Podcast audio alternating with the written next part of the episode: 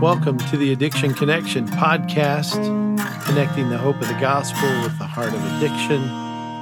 I'm your host, Mark Shaw. Today is the first of a three part podcast. Each podcast over the next three will talk about a character in one of my favorite parables that Jesus ever taught in Luke chapter 15, verses 11 through 32, often called the prodigal son. So we're going to look at the younger brother, the older brother, and the father in that parable over the next three podcasts. So in this first podcast, we're going to look at the younger son. And I want to read Luke 15, verses 11 through verse 21 for our focus on the younger brother. Verse 11, Jesus said, There was a man who had two sons, and the younger of them said to his father, Father, give me the share of property that's coming to me. And he divided his property between them. Not many days later, the younger son gathered all he had and took a journey into a far country, and there he squandered his property in reckless living or prodigal living. And when he had spent everything, a severe famine arose in that country and he began to be in need. So he went and hired himself out to one of the citizens of that country, who sent him into his fields to feed pigs. And he was longing to be fed with the pods that the pigs ate, and no one gave him anything. But when he came to himself, he said, How many of my father's hired servants have more than enough bread, but I perish here with hunger? I will arise and go to my father, and I will say to him, Father, I have sinned against heaven and before you. I am no longer worthy to be called your son. Treat me as one of your hired servants. And he arose and came to his father. But while he was still a long way off, his father saw him and felt compassion and ran and embraced him and kissed him.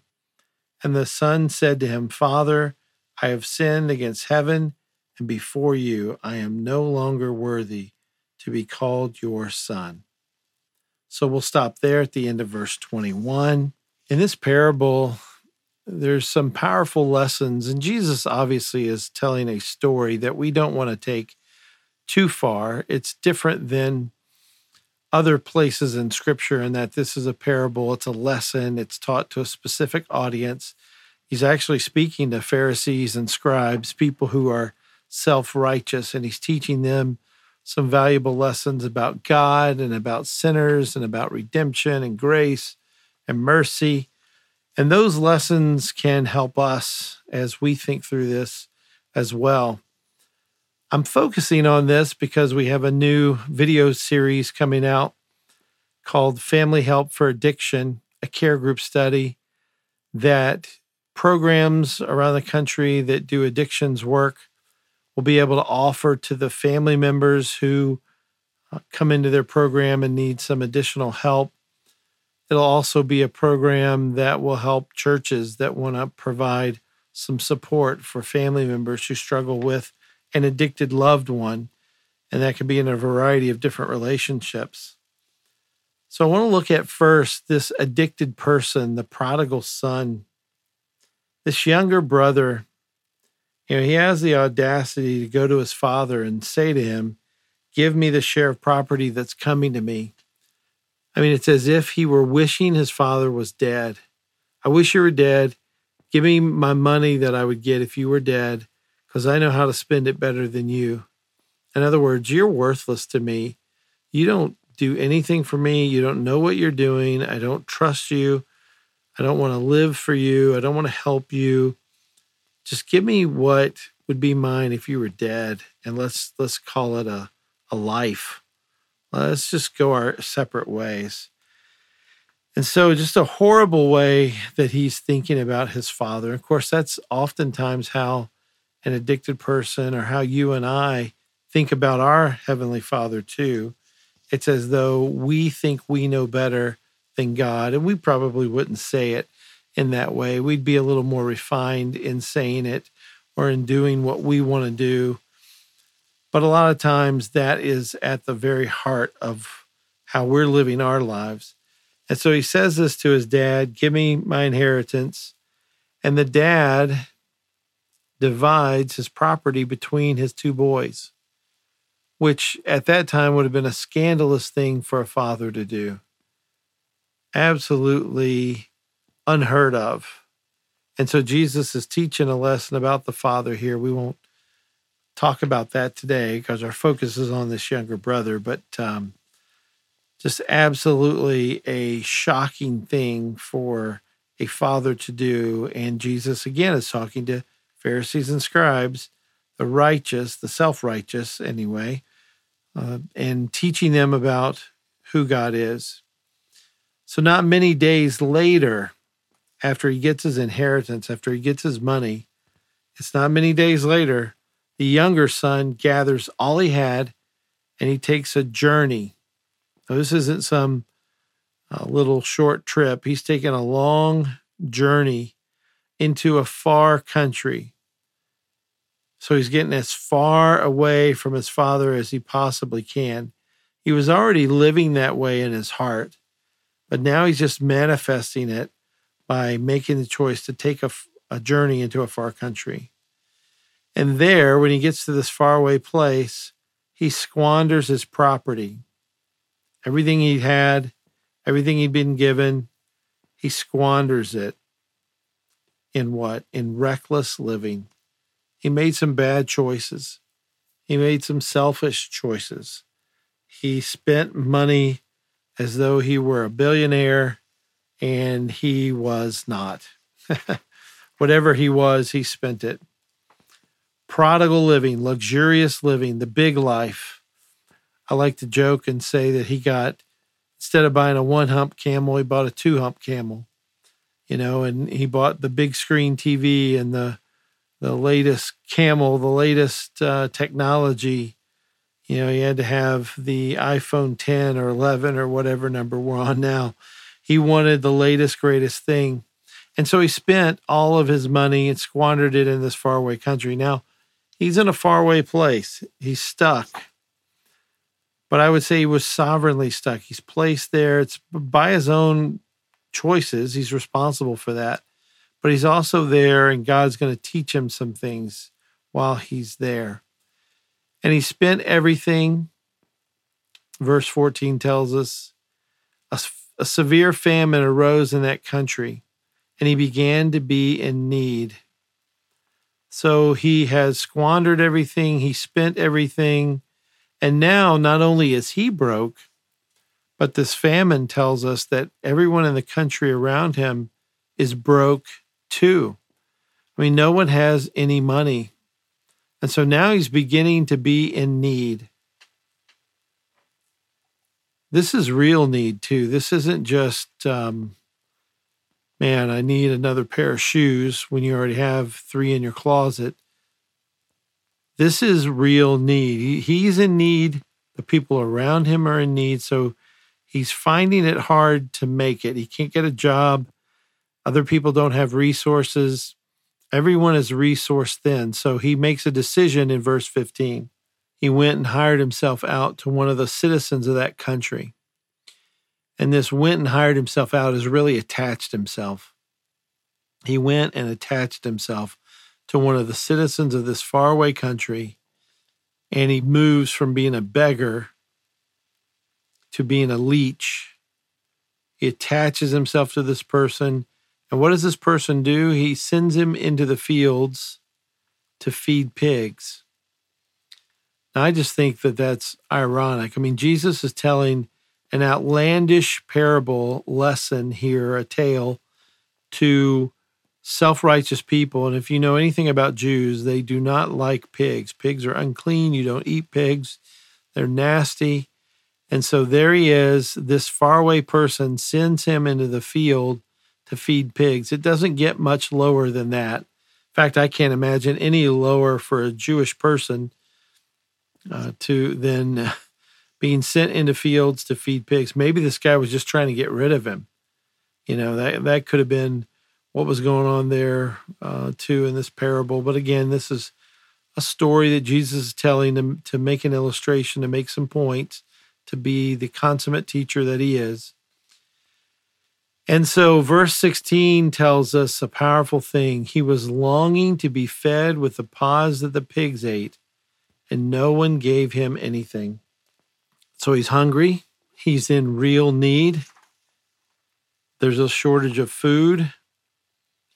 And the only food that he has access to is food that pigs are eating. And these are pods that probably aren't digestible by the human stomach. And so he's looking at that and longing to eat what they're eating. I mean, this is a desire, a strong desire to say, man, I, I want that. I need that. I've got to have that. And pigs are just romping around in the mud with these corn husks and these pods. And then the very final part of this verse that we just read in verse 16 and no one gave him anything. I'll read it a couple more times. And no one gave him anything. And no one gave him anything. And no one gave him anything. So here's a young man who is without enablers. He is no longer being enabled by anyone. And he's longing to be fed with the pods that the pigs ate. This is the state this is the place that he's at. And we know consequences alone don't change the human heart. We get that. But the truth of the matter is is that you do have to allow your addicted loved one to experience some consequences. The choices that they've made have led them on a path. And so you don't want to just take away the weight and the the heaviness that they're feeling because that may be something that God uses to to turn them back to Christ. And we're going to see that in verse 17. But when he came to himself, he said, How many of my father's hired servants have more than enough bread, but I perish here with hunger? So he gets to the lowest point of lows but he comes to himself. Now, how does he do that? I believe in two ways. He's looking down at his state of affairs and where he's at. He's looking down into the mud, into the pods that the pigs are eating. But then he looks to heaven, or he looks to his father anyway, in this parable, and says, How many of my fathers, how many of them who are hired servants, have more than enough bread. I mean, they're doing okay. They're they're not wanting. My father's providing for them, and these are just hired servants. These aren't sons. These aren't uh, members of the family. But they have more than enough bread. But here I am. I'm dying. I'm perishing here with hunger. I mean, this is really getting his attention. And he's recognizing he's got to do something. He's in a desperate place in need of making a desperate decision. He's got to do something. So he says, I will arise and go to my father, and I will say to him, Father, I have sinned against heaven and before you. So he's saying, I'm my plan is this. I'm going to ri- arise. I'm going to get up. I'm going to go to my father. And I'm going to say to my father, Father, I have a sin problem. I've sinned against heaven and I've sinned against you. I mean, it's a great place to be when you get that low and recognize your need for Christ. I love that he says, I've sinned against heaven and before you. And notice he didn't say, Father, I have a disease of addiction. Had he gone to a rehab program, that's what he would have been programmed. That's what he would have been taught. That he has a disease. He gone to his father and said, Dad, all these years I've had a disease of addiction. I went and spent the money and I I snorted cocaine, I smoked pot, I drank alcohol, I shot heroin because I had a disease of addiction. That's not how this son thinks about his state of affairs.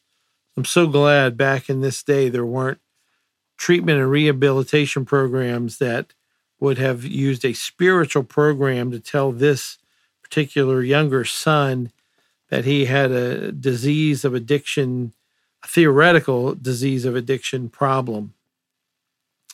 No, he didn't didn't have that at all. And and I would contend too if he had gone to a rehab program and they had given him some kind of psychotropic medication, maybe Prozac or whatever, um, he would have just found himself happier in the mud. He wouldn't have found himself in a lowly state, a state of hunger.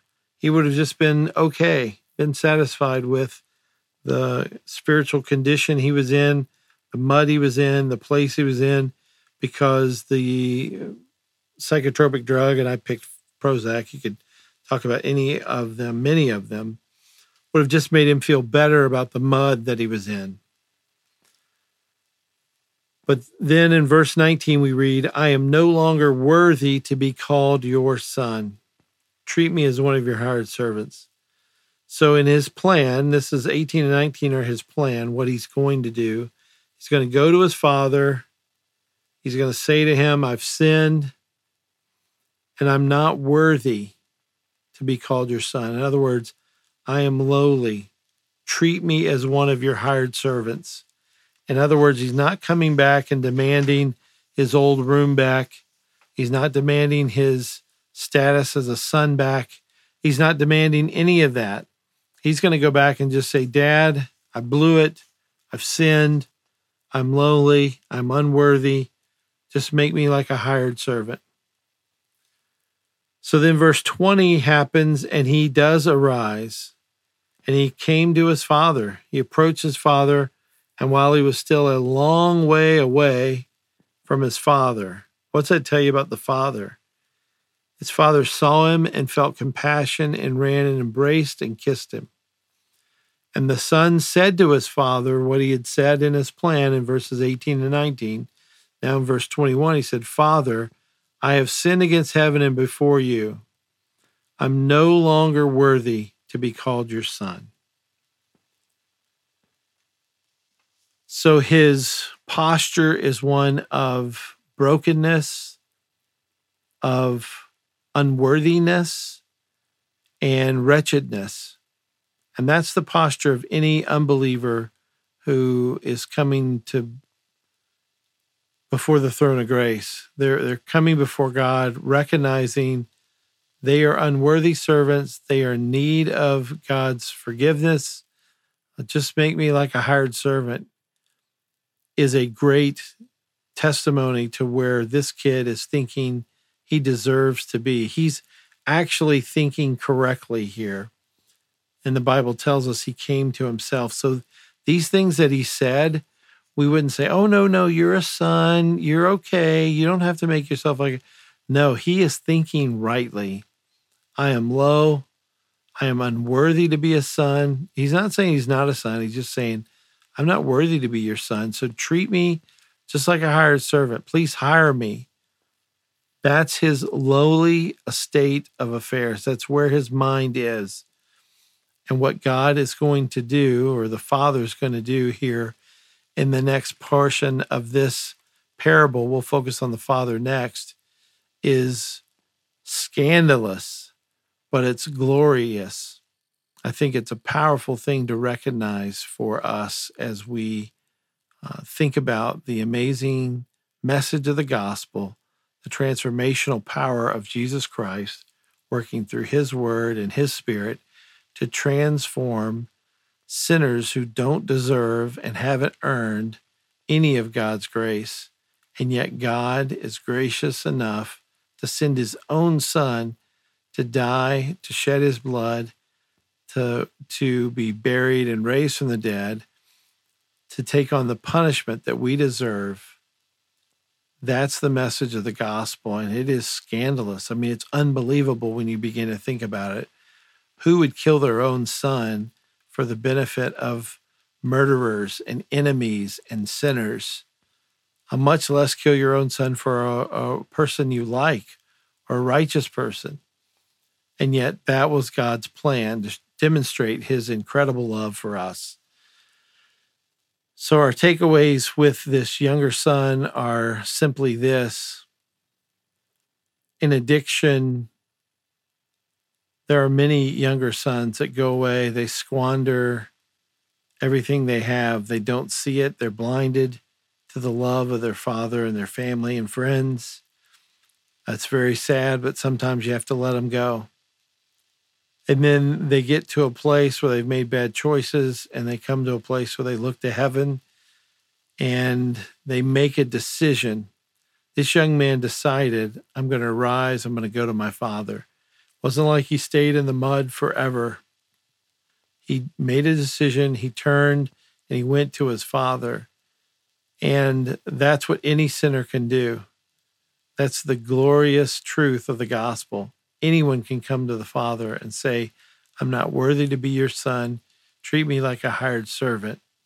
And yet, the love of God is a very different message altogether than one of earning it or um, deserving it.